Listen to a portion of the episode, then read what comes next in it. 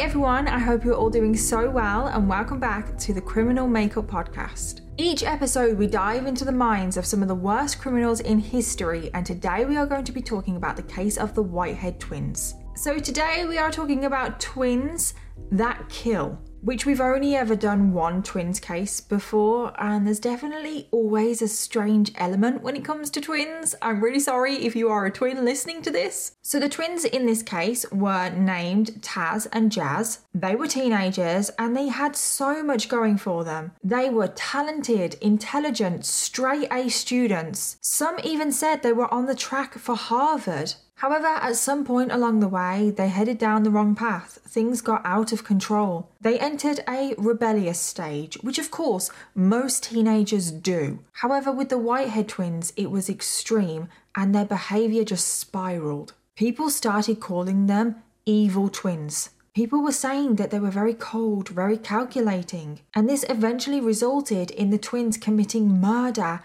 at just the age of sixteen. And today's case is shocking, obviously, because they are teenagers that kill, but it's also a very sad case, a very sad case all round, as we'll go on to find out. So let's dive in.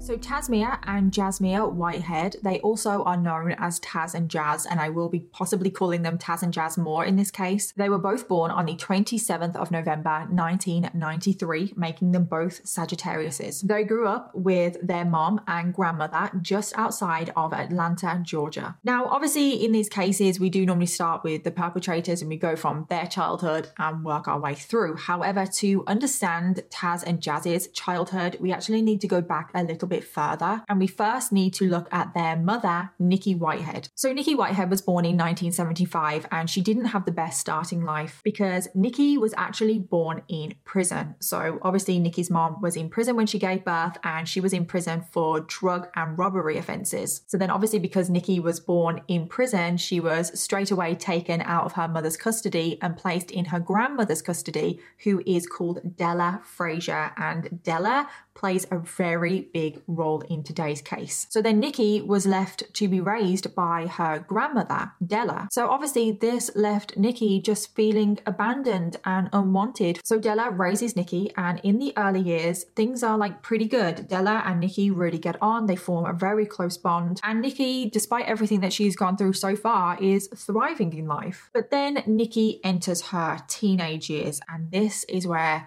everything went wrong. This is where Nikki started to go off the rails. She started to drink a lot of alcohol. She started experimenting with drugs. She started hanging out with the wrong people, hanging out with a lot older people as well. She was partying all the time. And it's reported that Della didn't exactly have the strictest parenting techniques. There was literally no rules in place for Nikki. Nikki could basically do whatever she wanted. Della never set any curfews for Nikki. There was absolutely no restrictions on anything that Nikki could do. Nikki could hang out with whoever she she wanted, do whatever she wanted, and Nikki pretty much did do whatever she wanted. She definitely took advantage of this situation and completely went off the rails. Most of the time, Della didn't even know where Nikki was. Like, she would just disappear for days on end partying. And eventually, because when Nikki did enter her teenage years, when she was going through all of this, this is when Nikki and Della started to clash a little bit more, because obviously in Nikki's early life, they really got on. Well, now, not so much. And eventually this led to Nikki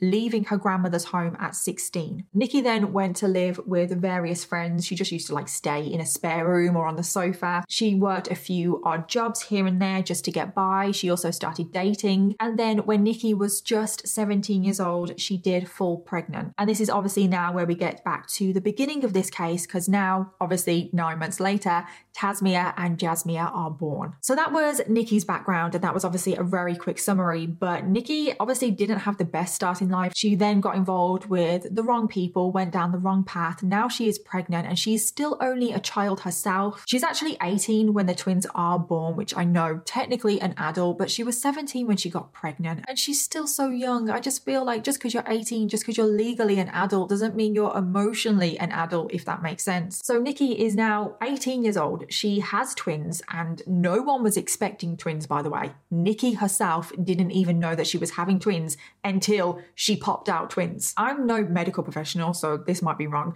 but I read that one of the babies was like behind the other one and only one heartbeat was being picked up, which is why no one knew that she was having twins. So anyway, Nikki is now eighteen. She has these twins. She doesn't really have a stable job. She doesn't have a stable home either. She has nowhere to live. She's just living at various friends' houses. And if you're wondering about Taz and Jazzy's father, well, he didn't want anything to do with them. Nikki fell pregnant with a man that she was only briefly dating. They weren't dating for that long. And as soon as she fell pregnant, he was like, yeah, I'm out. He also denied that the children were ever his. He just didn't want anything to do with them. And he was also married, which Nikki didn't know about at the time. She obviously found out after. So yeah, he wasn't exactly the best guy. And he wanted nothing to do with Taz or Jazz or Nikki. No one. And Taz and Jazz, as far as I'm aware, never actually knew their dad, never had any contact with him. So Nikki is really just on her own at this point, and she's like, what the hell am I supposed to do? How am I supposed to raise these two girls? And then this is where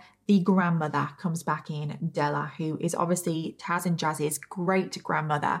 But for the sake of this story, I am just going to call her grandmother because it's just going to get too confusing otherwise. So Della says to Nikki, come back home. Come back home and live with me. I'll help you out with the twins. I'll help you raise them, help you any way I can. And obviously Nikki and Della weren't on the best terms because their relationship was obviously on the rocks, but they put all of that to the side because they knew that they had these twins. They had to put their first. So Nikki and the twins move back in with Della, and they are now living as a family of four. And in the beginning, it goes really great. They form like a really close, strong family bond. Della really bonds with her great granddaughters. Nikki as well starts to really thrive again now that she's back in a stable home. She trains as a cosmetologist and she starts working in a beauty salon, and she absolutely thrives in this job at the beauty salon. She is so passionate about what she does. All of her colleagues love her. All of her clients love her as well. She was just one of these people that when you walked into the salon, she was just always smiling. She was always bubbly. She was always happy to help anyone. She was just so sweet and caring, and pretty much everyone loved her. And then we have the The twins, who are also thriving. Even though the twins at this point are still obviously very, very young, they were described as happy children, very outgoing and confident, very caring and sweet. And being twins, and I know that this is probably a little bit of a stereotype, but in the case of Jazz and Taz, they really were the stereotypical twins. They were so in sync with one another. They had a really close bond. They were inseparable. They would finish each other's sentences. So things seem great, don't they? They really do. However, as we see with a lot of these cases, there were still problems.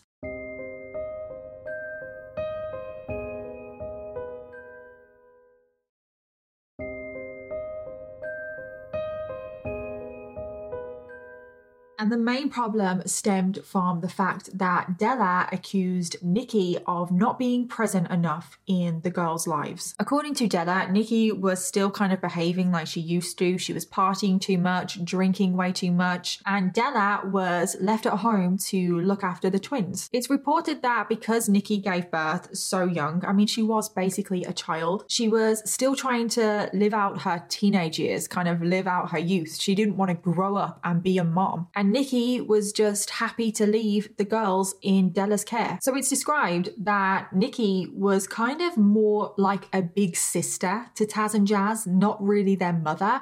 And Della was more of the mother role in Taz and Jazzy's life. But even with that dynamic in the household, it's reported that it didn't really affect Taz and Jazz that much. I mean, I suppose you possibly could argue, and obviously I am not an expert in like child development or anything like that, but I suppose you could argue that just the fact that their mom is not really being a mom to them, she's more like being a sister, I suppose you probably could argue that that is always going to affect them. But it appears, as for right now anyway, that that dynamic in the household is not really affecting them negatively, because the girls, they are currently reaching middle school and they are still thriving. They were even on the honor roll. They were so academically intelligent. But on top of all of that, they were also extremely talented. They basically had it all, because Nikki, even though she's not the most present in their life, she is still a part of their life. And Nikki still paid for them to go to tennis lessons, dance lessons, singing lessons. They both played instruments. They basically did everything. I cannot even stress to you how talented these two girls were. Basically anything they did, they excelled at. So even though it's reported that Nikki was pretty absent in the girls' lives in their early lives, she is still working really hard to provide for them. So now we get to two thousand seven. Nikki is now in her early thirties and the two girls are just turned thirteen. And the whole family have been living with the grandmother, Della, for approximately about twelve years at this point. And it was at this point that some pretty significant changes happened. So the first is that Nikki finds herself a boyfriend and she moves in with him and takes the twins with her. So the boyfriend was a man called Robert Head. He was in his fifties. He was a truck driver and he owned his own home in a little gated community in Conyers, Atlanta, which is approximately about twenty miles, I think, outside of Atlanta. I may be wrong about that. And the two of them had been dating for a while, so this wasn't exactly a rushed decision. And Nikki just thought to herself that she's in her thirties now. She has grown up. She has matured. She is now in a stable relationship. And she just feels that she wants to move out of her grandmother's house. She wants to stand on her own two feet finally. And Robert is a really good partner as well. He is really supportive. He is a really good father figure to the two girls. The two girls also like him. So this all sounds really great, doesn't it? Nikki finally is in a place where she wants to step up and be a mom. She is financially stable. She's in a stable relationship and she wants to kind of move on with her life and form her little family unit. You know, she wants to stand on her own two feet. So the two girls go and live with her. And in the beginning, it's all great. And I feel like I say that so much in these cases, but it is really great. Nikki and her daughters, they are finally bonding. They're finally having that mother-daughter bond instead of that sister-sister bond. And I really wish I could tell you that it stays like that. And the bond between mother and daughters only gets stronger. Unfortunately, that is not the case. So not long after they all move in with Robert, Taz and Jazz start high school. And obviously high school is a big moment in most people's lives. But this is also when Taz and Jazz started rebelling, which is very common. It's so common, isn't it? Teenagers, they go to high school, they have different influences. Teenagers as well, they're at that age where they're no longer children. At least they don't think that they're children, but they're also not an adult, but they feel more like an adult than a child. So they start to form very strong opinions. They start to clash with parents, question authority, et cetera. You know, the rebellious stage. I feel like we've probably all been through it. But the change with Taz and Jazz was was extreme and it pretty much happened overnight. All of a sudden they go from these extremely caring, sweet young girls who are straight A students, love school, to all of a sudden overnight they don't care about school anymore. They drop out of pretty much every single club and all of the extra classes that they were going to. They pretty much drop out of all of those and their caring and sweet personality just seemed to disappear completely. Which is not normal, is it? Like, teenagers do rebel, but you still see the human in them, you know? You still see that caring person that you knew before the rebellious stage. But with Taz and Jazz, it just completely disappeared. And before you know it, they're both out partying all the time. They are drinking, they are taking drugs, they are hanging out with the wrong people. They're also hanging out with older boys. In fact, there was one time when Nikki had to dial nine one one because Jazz had completely disappeared. She had snuck out in the middle of the night to stay at her boyfriend's and Nikki didn't know where she was. Conyers nine one one, where's your emergency? I just woke up and my daughter's gone at the house. How old is your daughter? Oh no, at thirteen. And I also want to point out that when Jazz snuck out of the house to stay at her boyfriend's, she was only thirteen. And does this sound familiar to any of you? This is basically what happened to Nikki when she hit her teenage years. And because this had happened to Nikki, Nikki could see what the hell was going on and she was thinking, uh-uh, no way. You two are not ending up like me. I'm not having it. And Nikki, because she has essentially been through this, this was basically her teenage years. It was probably like looking in a mirror for her. So in response to this, Nikki started to implement rules, which of course Jazz and Taz are not used to at all because prior to this, living with their grandmother, they had no rules at Della's house. But Nikki didn't want her girls ending up like her. She knew that she had to be a bit stricter. So Nikki started to implement curfews. Nikki always wanted to know where the two girls were. She also told the girls that they were not allowed to drink alcohol, not allowed to take drugs. She also didn't want the two girls hanging out with older boys. And when I mean older boys, I mean older. So Taz and Jazz had boyfriends and the two boyfriends were seventeen and nineteen. Uh-huh. And they're about fourteen, possibly fifteen at this point. What the hell is especially a nineteen-year-old doing with a fifteen year old. And Nikki also started to monitor who they were talking to on the phone, how they were using their phone, et cetera. And I don't know if it's just me, but these don't seem like extreme rules to me. I mean, this just seems like any other parent. They can see that their children are going off the rails and they want to do something about it. But Taz and Jazz did not see it like this. They were absolutely in infuriated. They had the mindset of, how dare you? And they started to say to their mom, well, Grandma Della never had these rules. We didn't have any of these restrictions with her. What gives you the right to implement these rules? And this is what I mean. Taz and Jazz saw Nikki as more of an older sister than their actual mom. But then Taz and Jazz also used to call their mom, Nikki, a hypocrite. They used to say to Nikki, well, you used to do this when you were a teenager. You used to drink alcohol and take drugs and used to party and disappear for days and date older boys. You used to do that.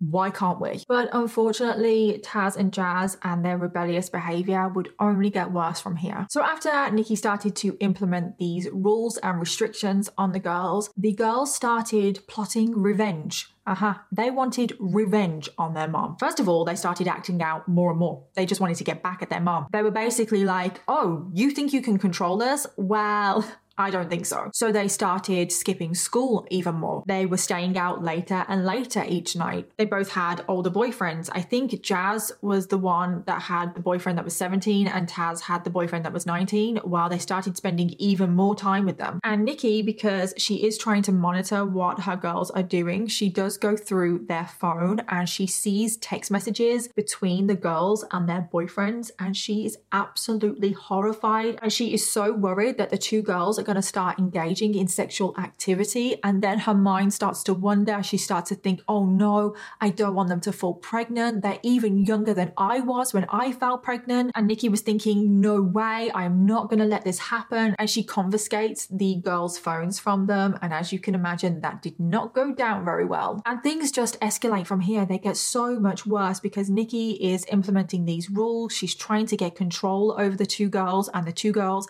are rebelling more and more. For every rule that she implements, they're getting worse. And it gets to a point where the two girls are actually verbally abusing their mother. And the two of them are ganging up on her. It's literally Taz and Jazz against Nikki. And if you're thinking, okay, where's Robert? Because Robert also lives in the house. Well, remember that he's a truck driver, so he is gone for a lot of the time. So in the house, it literally is just Taz and Jazz and Nikki. And Taz and Jazz, they are very cold, very calculating. They're also very intelligent. And the way they bully and manipulate their mom and abuse her, it's just very scary. It is. They both are very scary. They definitely used their intelligence to their advantage. They also used to gaslight the hell out of their mom. They used to make her feel like she was the problem and she was making these things up. The two girls as well would also play good cop, bad cop. So one of them, I don't know which one, would really verbally abuse their mom, tell her how much they hated her, saying how much that she was the worst mom and they didn't care about her and all of these vile things. And then the other twin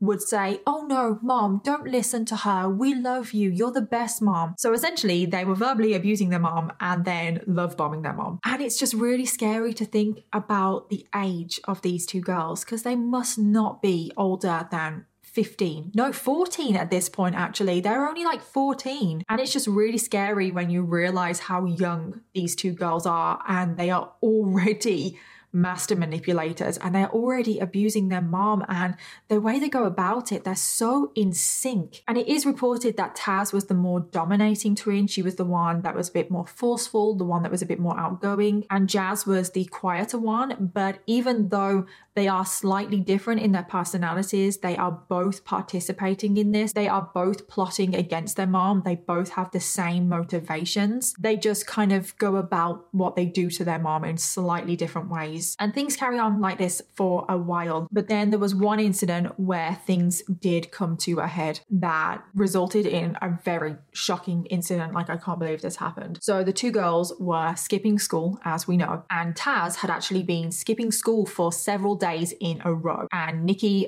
found out. She was furious. She found out that Taz was staying at her boyfriend's. So Nikki went to Taz's boyfriend's house and went into the house, literally dragged Taz out of the house, put her in the car, and takes Taz home. Now, in the car, a huge argument broke out. Nikki tells Taz that she's not allowed to date this older boy anymore. He's not good for her. And Taz says things like, you can't tell me what to do. I can do whatever I want. I can date whoever the hell I want. And there are multiple insults thrown both ways. And it just gets really heated and really out of control. And then all of a sudden, before Nikki could even think about what the hell was happening, Taz opened the car door and threw herself out of the moving car. Taz has thrown herself out of a moving car. Now, I don't know how fast this car was moving. I don't think it was moving very fast because amazingly, Taz was unharmed by this. And after she threw herself out of the car,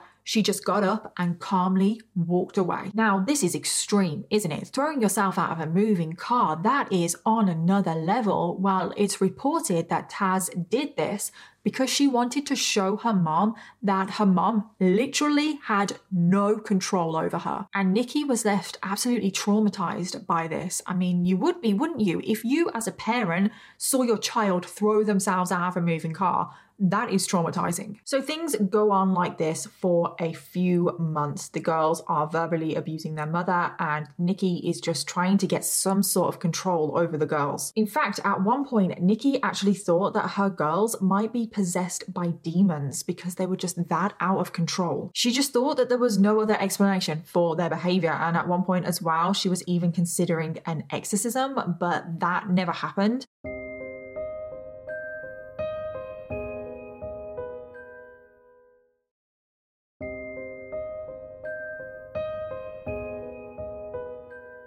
And now, after a few months, the twins also start physically abusing their mother. And the two of them would gang up on their mom. They would jump on her, they would beat her, they would scratch her, they would kick her. And this was as well as all of the verbal abuse as well, because all of that was still going on as well. And this happened over and over again. This wasn't just an isolated incident. This would happen repeatedly over weeks. And it got so bad that Taz and Jazz were actually arrested for what they were doing. So this all came about because one day the twins, which was a common occurrence, but this day was particularly bad. So the twins jumped on Nikki. Both of them had Nikki pinned to the ground and they were literally just beating her up. Nikki managed to get away at one point from the twins and she ran to her bedroom and locked the door. And when she was inside the bedroom, she dialed nine one one. A female officer arrived at the scene and asked what was going on. Nikki starts telling the officer everything, that the two girls are beating her up, they're being really physical with her, and the officer can see that Nikki is visibly shaken, like she looks like the victim in this situation, which the officer was not expecting. And the two girls are denying everything. They're saying that it's actually the other way round and Nikki is the one abusing them. And the officer wants to believe the children because she came to the scene and she was not expecting the children abusing their mother. Like, it is normally the other way round, and obviously you should always believe children. But the officer was looking at the situation and she could see that Nikki was scared of the two girls. Like, she could actually see that with her own eyes, that Nikki was shaken up, whereas the two girls were just cold, emotionless, no expression on their face. And the officer manages to calm down the situation and both parties agree to calm down and move forward and no further action is required. So the officer leaves, but she has this gut feeling that something else is going to happen. Like, she just has that really bad feeling that she needs to kind of stick around. So she does. She actually hangs around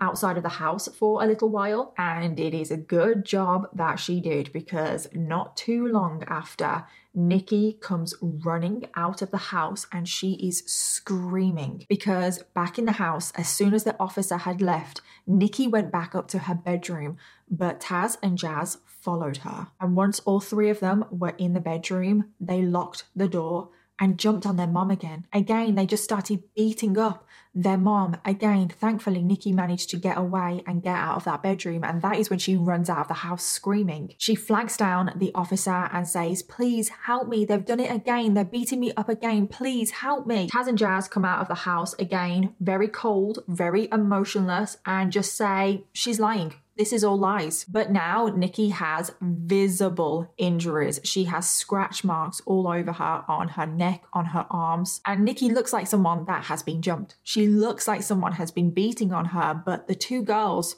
not a scratch on them. They were not upset. They were not shaken. They showed no remorse. They showed no emotion at all. They are literally emotionless. It's actually really scary how emotionless these two girls are. It's like there's nothing in there. It really is. So now the officer has no choice but to believe Nikki, because that is what they can see.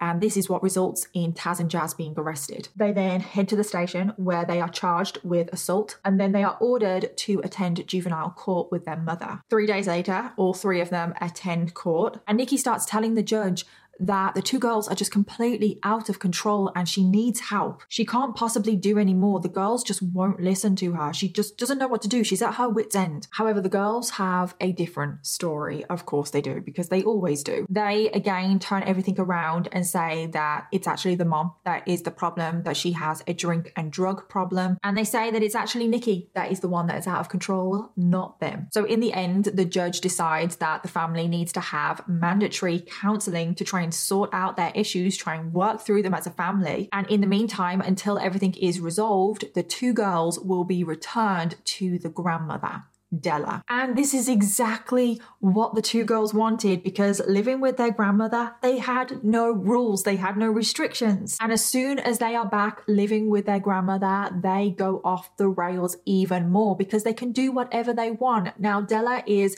approaching eighty years old at this point. She has no way to control these girls. I mean, she's eighty years old, and these girls completely take advantage of Della. They actually start stealing money from Della to fund their partying life. lifestyle, which really, really annoys me. I just hate it when anybody steals from vulnerable people, especially old people. Like, that just really makes my blood boil. And things go on like this for the next eighteen months. They are living with their grandmother again for eighteen months. For eighteen months, they are just completely going crazy, going wild, partying, taking drugs, drinking lots of alcohol, getting involved with all the wrong people. So now the two girls are sixteen years old. And Nikki, throughout those eighteen months, never, not once, gave up on her daughters. She attended the counseling sessions. She wanted to build a relationship with her daughters. She wanted to make it work. She wanted to live with her daughters. She wanted that bond. She wanted to be their mother. And finally, in December of two thousand nine, when the girls are sixteen years old, Nikki finally got what she wanted, and the girls were put back in her custody. And Nikki is absolutely thrilled. This is all she's ever wanted. The moment those girls were taken out of her custody eighteen months ago, she has been fighting every single day to get them back. However, Taz and Jazz are not happy whatsoever. They do not want to live with their mom. They just want to keep living with their grandmother, where they can do whatever they want. And unfortunately, when Taz, Jazz, and Nikki are walking out of the courtroom, Jazz turned to Nikki and said, "If I have to go back with you, I will kill you." And unfortunately, things take a very tragic turn from this moment. So in January of twenty ten, Nikki threw a welcome home party for Taz and Jazz. I really need to stress this, how happy Nikki was at this moment. She did everything that she could to try and make the girls comfortable and happy and feel welcome. She invited all of the family. She invited all of Taz and Jazz's friends, but the twins were having none of it. They refused to participate in the welcome home party. They just didn't want to know. They ignored everyone there. They just didn't put in any effort. They didn't even want to try and make this work. And then over the next few days, it's just complete chaos in that house. So many arguments. It's such a toxic atmosphere. The girls instantly start skipping school again. They were sneaking out of the house, staying out to all hours of the night. And within the first few days of the two girls returning home, Nikki actually dialed nine one one on three separate occasions. But nothing anyone ever did ever helped the situation. The two girls were just always threatening Nikki with violence. They were always intimidating her, manipulating her, bullying her. They even started making notes to each other in their diary that they wanted to kill their mom. And then on the thirteenth of January twenty ten, just four days after the two girls moved back in with their mother, the absolute worst thing happened, which ended in absolute tragedy. So on the morning of the thirteenth of January, Taz and Jazz woke up late for school. They didn't even want to go to school. They missed the school bus. They just weren't interested in going, not at all. But Nikki really wanted to get her two girls back on the straight and narrow, back on the right path, go to school, get an education. And Nikki was furious that the two girls just didn't want to get up for school, and a huge argument broke out in the household. It soon turned physical, and the two girls were throwing objects at Nikki, which included kitchen utensils and pots and pans. And then suddenly one of the twins, we actually don't know which one it was,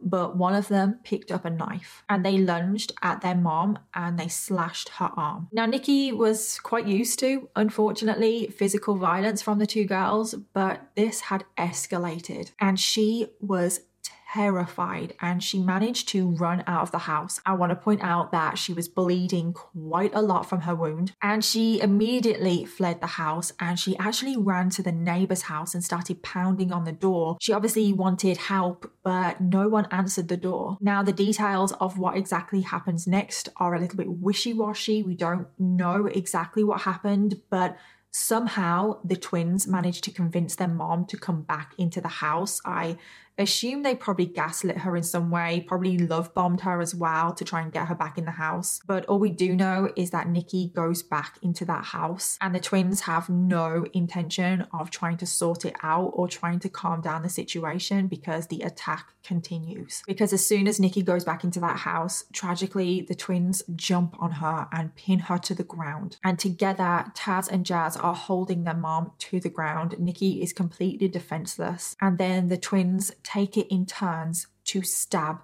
their mom. They stab her in the arms, in the neck, in the head. In total, the twins stabbed their mom eighty times. Uh-huh. Let that sink in. eighty times. Now, if we're assuming that they both did an equal number, that's obviously forty times each.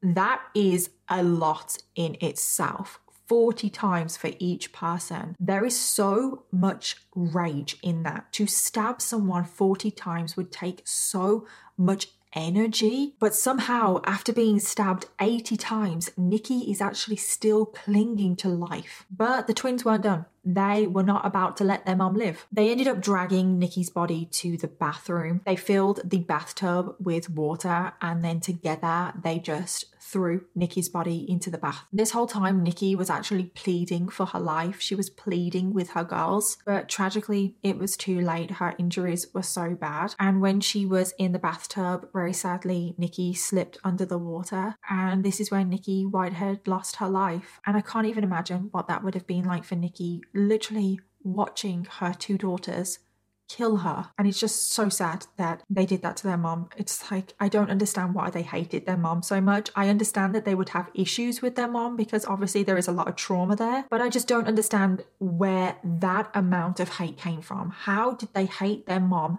that much to stab her eighty times? And following the murder, the twins didn't show any remorse at all. And they only had one thing on their mind, and that is how they were going to get away with this murder. So they left Nikki's body in the bathtub and they wiped down all surfaces to get rid of their fingerprints. Then they tried to stage an alibi, which wasn't the best, but we'll get to that. They headed off to school and they pretended like it was a normal day. They just went about their day as if nothing has happened. And I just always find that so crazy. I just don't know how people can go about their day as if they haven't just murdered someone, but that is exactly what the twins do. And then they later return from school as if it's a normal day. And then at some point when they are home, they flag down a passing police car and they run up to the police car and they say, please, oh God, please help. Someone's attacked my mom. So the officer, of course, rushes into the home and they come across a horror scene. There is blood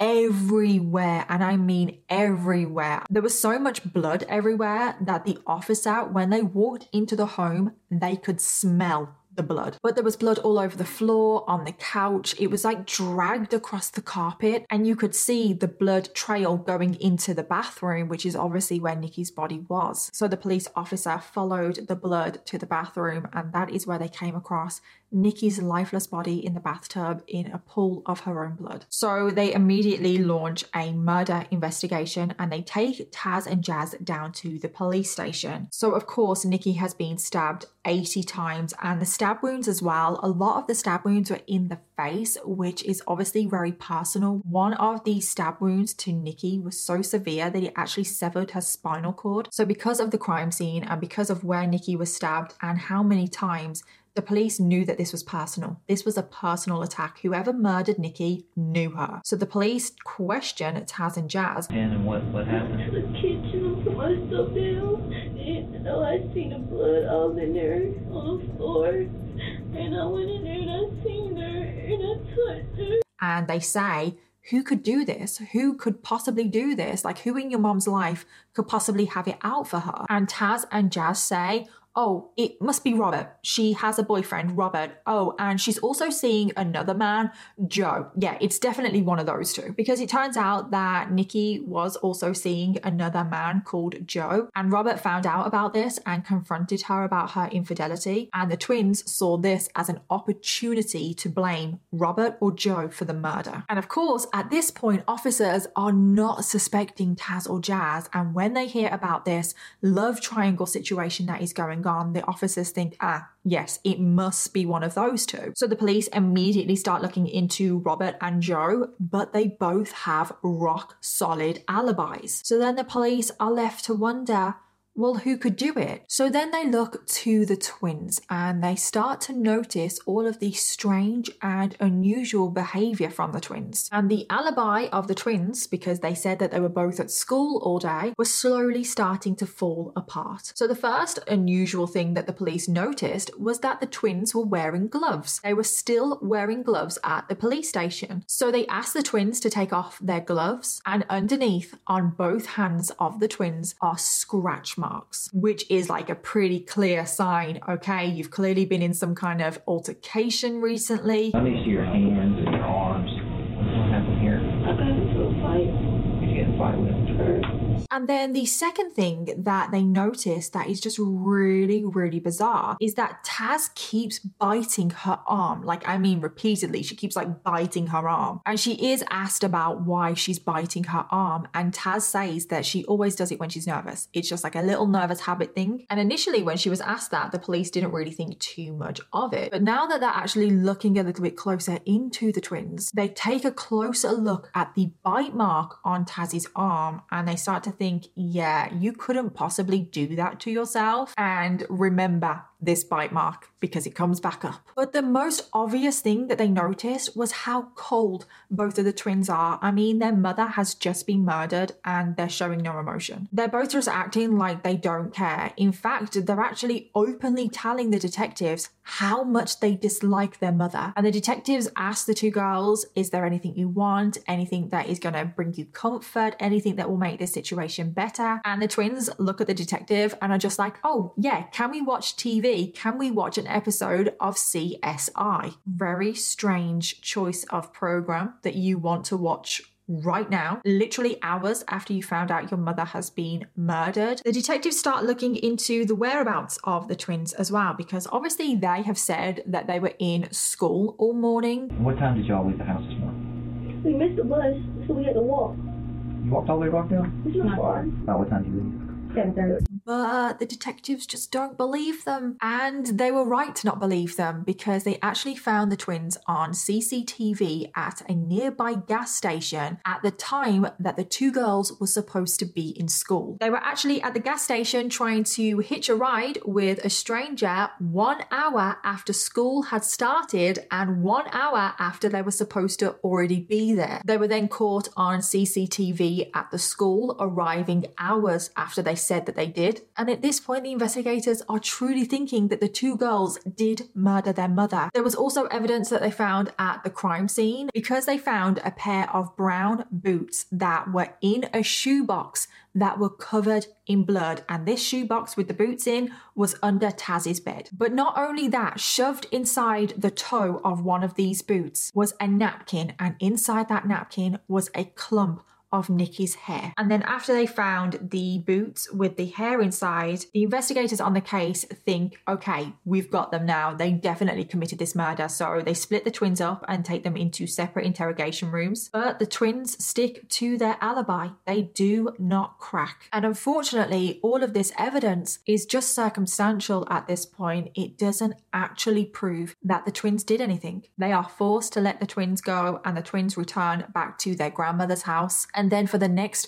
four months, the twins just carry on living life as if nothing has happened. They go back to school, they go back to partying and drinking. They even attend their prom in those four months. What is probably even worse than all of that, though, is that they did attend their mother's funeral, and at the funeral, they were emotionless as always, apart from the occasional laugh and giggle. However, in the background, investigators still believed that the twins did it, so they continued to build their case. So going back to the bite mark on Taz's arm. Well, the bite mark could not come from Taz herself, because of the position of the indentations of the teeth, et cetera. And it was actually proven with dental records that the bite marks had come from Nikki. That whole, oh, I just bite my arm out of nerves and anxiety, was just an excuse. It was all B S. And then on top of all of that, the police found human hair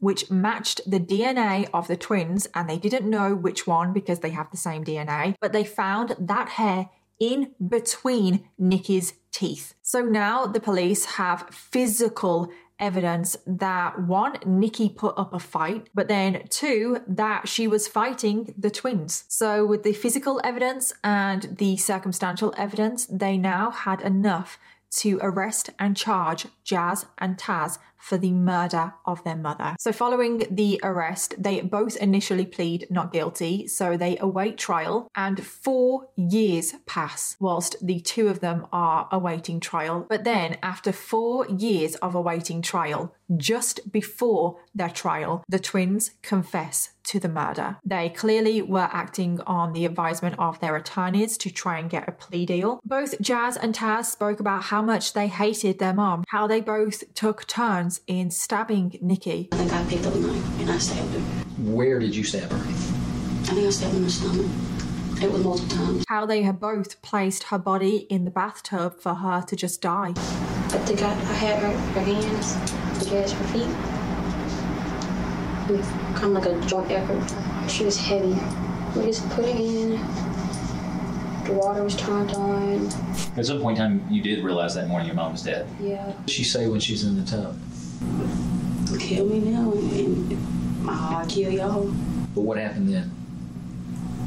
She just, um, she went under a couple times and that was it.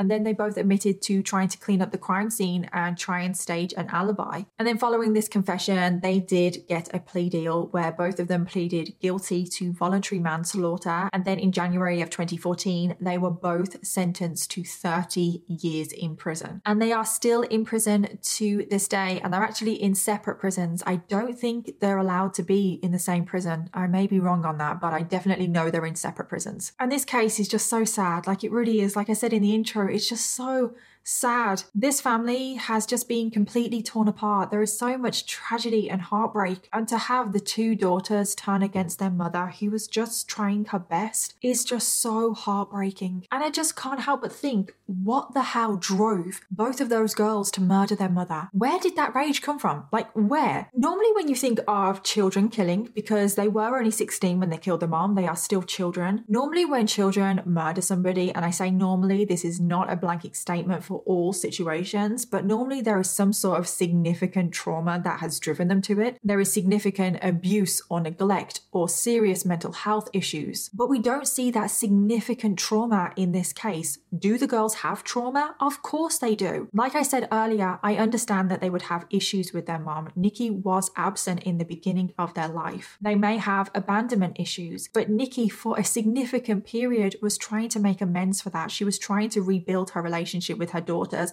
and she always put them first. She was always trying to get them back. And I just want to end this video and reflect on the loss of Nikki Whitehead. Nikki Whitehead was described as kind, caring, and deeply loving by those who knew her. She had many close friends, all of whom adored her, and she was known for being able to put a smile on anyone's face who came into her beauty salon. Nikki cared so deeply for her two daughters, and she just wanted what was best for them in life. But sadly, things ended in absolute tragedy, and she was only thirty-four years old. I think it is very easy to forget how young Nikki was when she was murdered. She was only thirty-four. And this case is just so incredibly sad. There was so much trauma, and I just wish that it had ended differently. I really do. I wish that Nikki was still here, and I wish that she had the relationship that she wanted with her daughters. And that brings us to the end of the episode on the Whitehead twins. Thank you so much everyone for listening today. Subscribe or follow to make sure you never miss an episode of The Criminal Makeup. And if you enjoy the show, it would really mean a lot if you could leave a five-star review. In the meantime, if you've been affected by any of the themes in this episode, please take the time to look at the description for this episode for some helpful resources. Special thanks to my producers at Audio Boom Studios, and I'll see you all in the next one.